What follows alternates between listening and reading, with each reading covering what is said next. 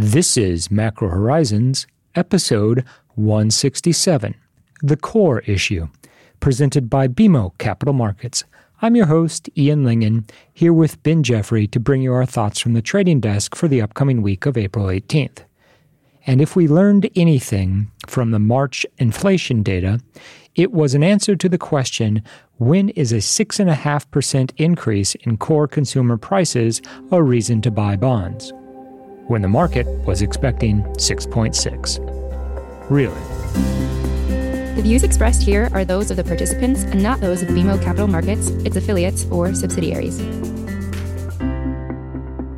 Each week, we offer an updated view on the U.S. rates market and a bad joke or two. But more importantly, the show is centered on responding directly to questions submitted by listeners and clients. We also end each show with our musings on the week ahead. Please feel free to reach out on Bloomberg or email me at ian.lyngen at bmo.com with questions for future episodes. We value your input and hope to keep the show as interactive as possible. So, that being said, let's get started. In the week just past in the U.S. Treasury market, we saw what we will characterize as a remarkably impressive correction in the price action that had defined the bulk of the last several weeks in trading. Specifically, what had been a decided bear flattening trend that brought Treasury yields to the cycle highs has corrected into a bull steepener. Now, the steepening aspect of it will suggest is more episodic and a function of the supply that came online, both on the corporate side as well as from the U.S. Treasury.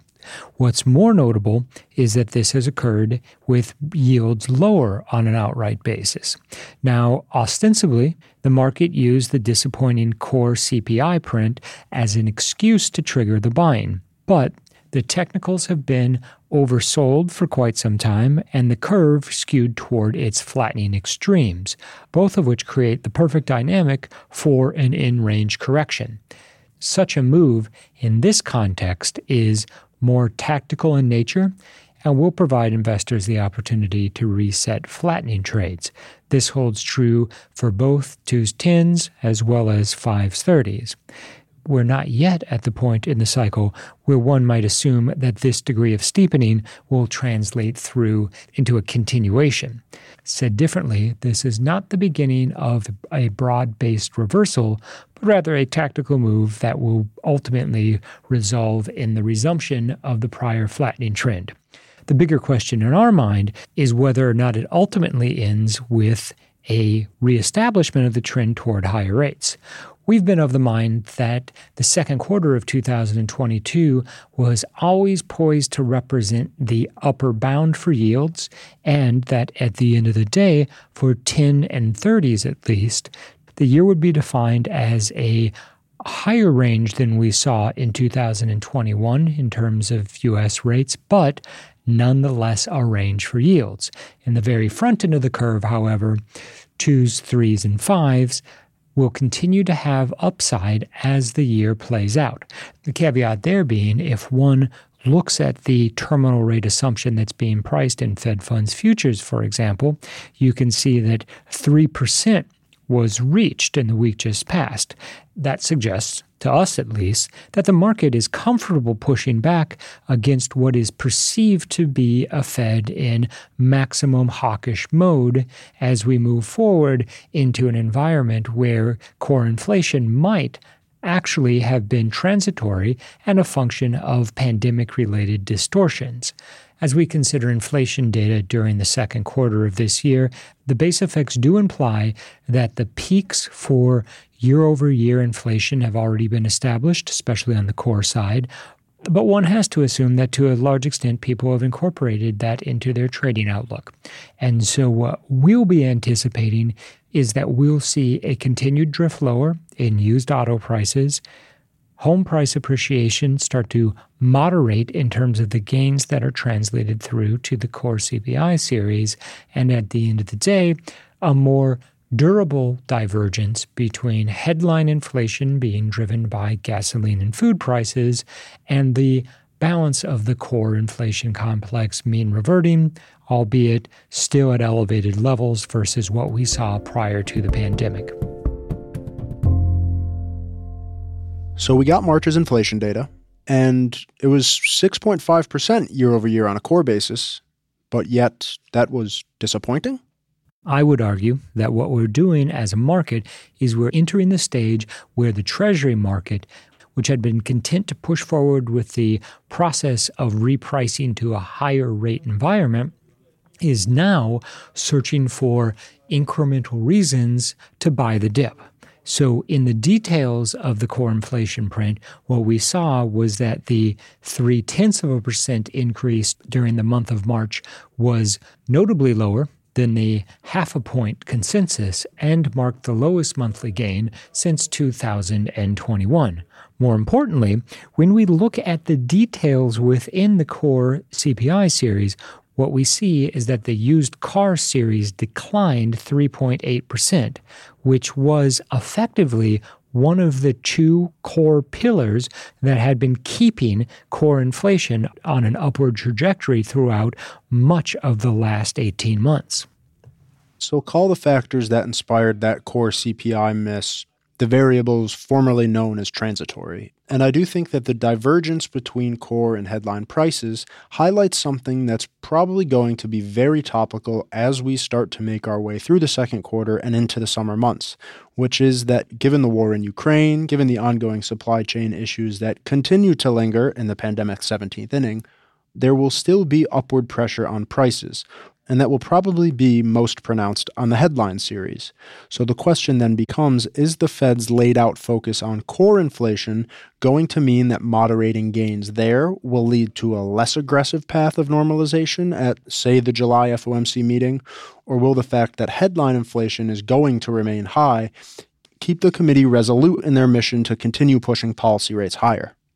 Well, not to be too cynical, and on the topic of Resolute, I think a lot of it has to do with the political side. Let us not forget the midterm elections are in November, and given that the Biden administration has made inflation one of their number one economic agenda items, it goes without saying that between an aggressive Fed and the release of oil from the Strategic Petroleum Reserve, that the White House is doubling down on the war against inflation.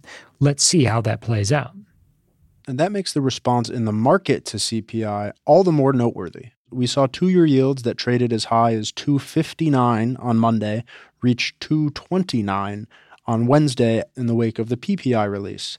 And this hints at the dynamic that the market was content to price in a meaningful amount of hawkishness exactly as we've been discussing, Ian. And now, with some evidence that inflation may be moderating, even without the benefit of tighter monetary policy, investors are walking back some of the more aggressive hawkish assumptions. Now, I think you and I are on the same page that that doesn't meaningfully reduce the probability of a 50 bip rate hike in May, probably not even in June, but it does suggest that maybe at the July meeting we will see a downshift back to what was originally the consensus in 25 basis point hikes at every meeting. Well, one thing that I am reasonably confident about is that there will not be a 50 basis point rate hike at the August meeting. Forecaster of the month. But in all seriousness, we are reaching a point in the cycle where the shape of the curve has gone from being an anomaly to being a essential question to the outright level of rates during the balance of 2022. And by this, I'm simply making the observation that twos, tens inverted, fives, thirties inverted, almost every curve except for the important one from the Fed's perspective, which is the three month bill versus 10 year curve inverted. That was quickly followed by a relatively solid rejection of that move, and we have seen the curve re steepen out. But, and I think this is the important part of the move, that occurred in a bearish fashion. So, if we were in fact entering an environment where we were going to see sustainably higher 10 and 30 year yields, for example, 10 year yields poised to breach the last cycle's peak of 326, then we would, all else being equal, have assumed that the most recent rejection of the flattening would have occurred in bearish terms and pushed 10 year yields closer to 3%. The fact that it didn't occur that way, and the fact that it was largely a two year led and implicitly Fed expectations led move does speak to the fact that investors are starting to get increasingly apprehensive about the FOMC's ability to orchestrate a soft landing for the real economy. And let's face it, if we look back throughout the history of monetary policy, the one thing that I can say with a straight face remains remarkably elusive is a soft landing. And despite the fact that inflation underwhelmed, prices on a year over year basis are still rising at their fastest rate since 1982. And this gets at one of our most frequently fielded client questions, which is why are 10 year yields not higher? Isn't the market on edge that these higher prices are going to in turn translate to individuals demanding higher wages, which then increases spending capacity, which then drives higher inflation? Looking at average hourly earnings decidedly in negative territory would suggest that that's not really a risk, at least not yet. Well, and I think that that's an important dynamic to keep in mind. So we're decidedly in the camp that the Fed, in their effort to normalize rates and take the upside risk off of the inflation profile, is consciously making the decision to forego a degree of growth to retain credibility as an inflation fighter. That does imply that they're bringing a recession forward, but we're not suggesting that they're bringing a recession forward to this year. Entirely different issues, clearly. But more importantly, within the narrative of wage gains leading to a inflationary spiral over time, there is an implicit assumption that Powell has it right when he says that the economy is currently strong enough to handle higher rates. Is the economy strong enough to handle higher rates this quarter and next? Unquestionably. But is the economy strong enough to handle higher rates for a sufficient period to get that bargaining dynamic between wage earners, unionized or otherwise, to push nominal and subsequently real wages higher? It would be nice to assume that that was in the cards. But the reality is, for us to assume that that was in the cards, we would probably need to be much more optimistic, period. And let's not forget, before the pandemic, the Fed really struggled to get inflation to 2% from the downside. Achieving enough inflation in the system to meet their target was a challenge for the FOMC. And this is another delineation of the two schools of thought in the market, which is has the pandemic derailed the structural deflationary forces that we have seen persist over the past 20 years or so? Or are those background factors still in place? Just being overwhelmed at the moment given the massive economic shock that was brought on by COVID 19. We're in the latter camp, and a big part of that has to do with technological advances, what that means for productivity, what that means for bargaining power for human workers, and the trend of automation that was already adding to the deflationary backdrop before the pandemic that was only accelerated during COVID. We've already seen several components of the service sector opt to hire fewer people in favor of installing more machines, whether that be kiosks or a greater reliance on apps. Both of those nuances do not advocate for significantly higher real wages. Now, the counterargument to this is that because of the global supply chain issues as well as geopolitical uncertainty, the U.S. economy is at a watershed moment in terms of getting resources from overseas, the flip side being the reverse of globalization or onshoring in one way, shape, or form. While that certainly is topical and we suspect actively underway, the other issue in this context is it's inflationary, yes, but it also significantly compresses profitability. I think that that will be one of the major inhibitions to a wholesale shift back to onshore production. In practical terms, if we start to see a more meaningful hit to earnings with the backdrop of higher borrowing costs, that's going to create a more significant repricing in risk assets, which translates through to tighter financial conditions and complicates the Fed's normalization ambitions all the more. But to me, the complication of normalization ambitions should point toward a flatter curve. Why, Ian, do you think we've steepened out so significantly? 210s closing in on 40 bips is a decided reversal from what had been that massive flattening move that got us inverted as recently as last week. I can summarize it in a word, and that's issuance. When we look at the nature of the price action that has occurred over the last several trading sessions, we've had two decided inflows in terms of new issuance. One is on the corporate side. There were several large, heavily duration weighted deals that hit the market. And then, of course, the U.S. Treasury Department was a big seller of 10s and 30s via the reopening auctions. I would argue that the price action was best characterized as a rally in the Treasury market in which the long end lagged. Now, that does sound a bit nuanced, or as if it is an attempt to avoid acknowledging the steepness of the curve. But in the context of the shape of the curve, had it been only a supply issue and the overall level of rates relatively stable, one could have safely assumed that it would have been a bear steepener. The fact that the front end was bid, which was admittedly consistent with taking out some of the medium term upside risks for the Fed funds rate, Nonetheless, the overall Treasury market rallied, and this reflects what we'll argue is a market that has been looking for a reason to start to scale into duration at what represents, certainly for this cycle, particularly attractive outright levels in yields. So call that a parallel rally that was steepened by supply. And what we did see this week were two tailed long end auctions, tens tailed by 3.1 basis points, and the long bond by a full basis point. Very much in keeping with this idea that the outright level of rates and Treasury's position in the global financial system will bring in buyers to these massive auctions, but depending on the yield moves around the events themselves, sometimes a bit of a primary market discount will be required. I would argue this week reflected exactly that dynamic. And this is very consistent with the time tested adage that there's no such thing as a bad bond, just a bad price. Ben, that's something to keep in mind when one considers attempting to pass through inflation costs to higher wages. Wait, what is higher wages. Oh, Ben, don't worry. They're not for you. In the week ahead, the Treasury market will have a much lighter slate of economic data between a few updates on housing and the Philadelphia Fed manufacturing data.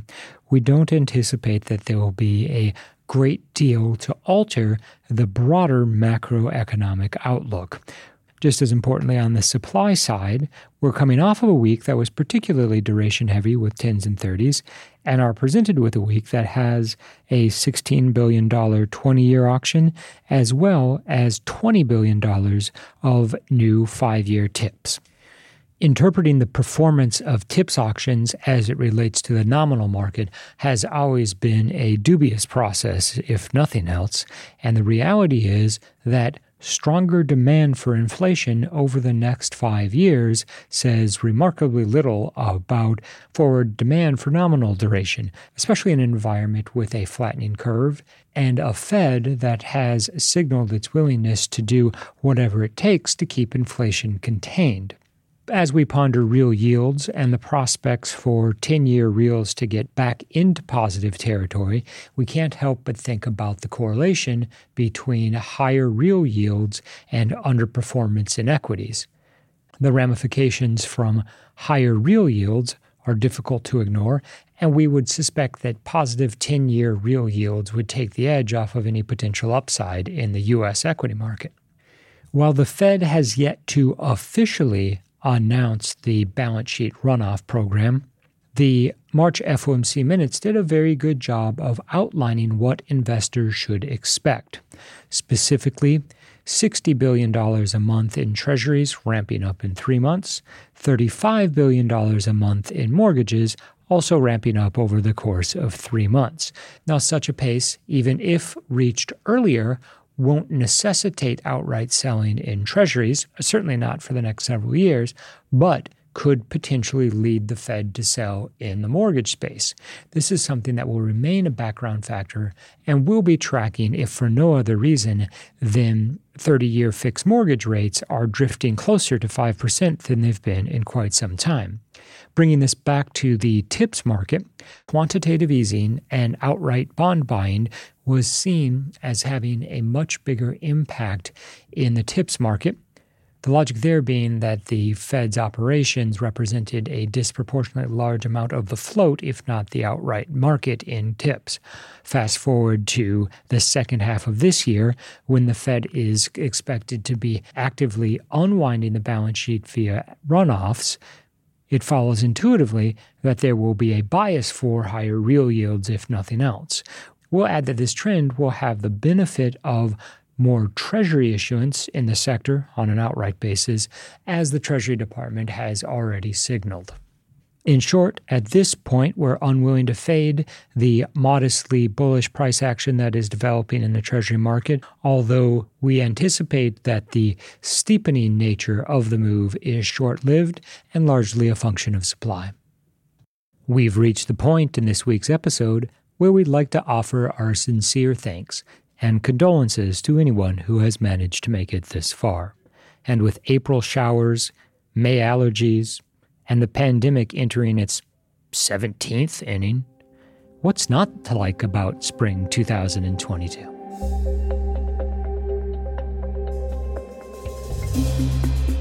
Thanks for listening to Macro Horizons. Please visit us at bmocm.com backslash macro horizons. As we aspire to keep our strategy effort as interactive as possible, we'd love to hear what you thought of today's episode. So please email me directly with any feedback at ian.lyngen at bmo.com. You can listen to this show and subscribe on Apple Podcasts or your favorite podcast provider. This show and resources are supported by our team here at BMO, including the FICC Macro Strategy Group and BMO's marketing team. This show has been produced and edited by Puddle Creative. This podcast has been prepared with the assistance of employees of Bank of Montreal, BMO Nesbitt Burns Incorporated, and BMO Capital Markets Corporation. Together, BMO, who are involved in fixed income and foreign exchange sales and marketing efforts. Accordingly, it should be considered to be a product of the fixed income and foreign exchange businesses generally, and not a research report that reflects the views of disinterested research analysts. Notwithstanding the foregoing, this podcast should not be construed as an offer or the solicitation of an offer to sell or to buy or subscribe for any particular product or services, including, without limitation, any commodities, securities, or other financial instruments. We are not soliciting any specific action based on this podcast. It is for the general information of our clients. It does not constitute a recommendation or a suggestion that any investment or strategy referenced herein may be suitable for you. It does not take into account the particular investment objectives, financial conditions, or needs of individual clients. Nothing in this podcast constitutes investment, legal, accounting, or tax advice, or a representation that any investment or strategy is suitable or appropriate to your unique circumstances, or otherwise constitutes an opinion or a recommendation to you. BMO is not providing advice regarding the value or advisability of trading in commodity interests, including futures contracts and commodity options, or any other activity which would cause BMO or any of its affiliates to be considered a commodity trading advisor under the U.S. Commodity Exchange Act. BMO is not undertaking to act as a swap advisor to you or in your best interests in you, to the extent applicable, will rely solely on advice from your qualified independent representative in making hedging or trading decisions. This podcast is not to be relied upon in substitution for the exercise of independent judgment. You should conduct your own independent analysis of the matters referred to herein, together with your qualified independent representative, if applicable. BMO assumes no responsibility for verification of the information in this podcast. No representation or warranty is made as to the accuracy or completeness of such information, and BMO accepts no liability whatsoever for any loss arising from any use of or reliance on this podcast. BMO assumes no obligation to correct or update this podcast. This podcast does not contain all information that may be required to evaluate any transaction or matter, and information may be available to BMO and or its affiliates that is not reflected herein. BMO and its affiliates may have positions, long or short, and affect transactions or make markets in securities mentioned herein, or provide advice or loans to, or participate in the underwriting or restructuring of the obligations of issuers and companies mentioned herein. Moreover, BMO's trading desks may have acted on the basis of the information in this podcast. For further information, please go to bmocm.com slash macro horizons slash legal.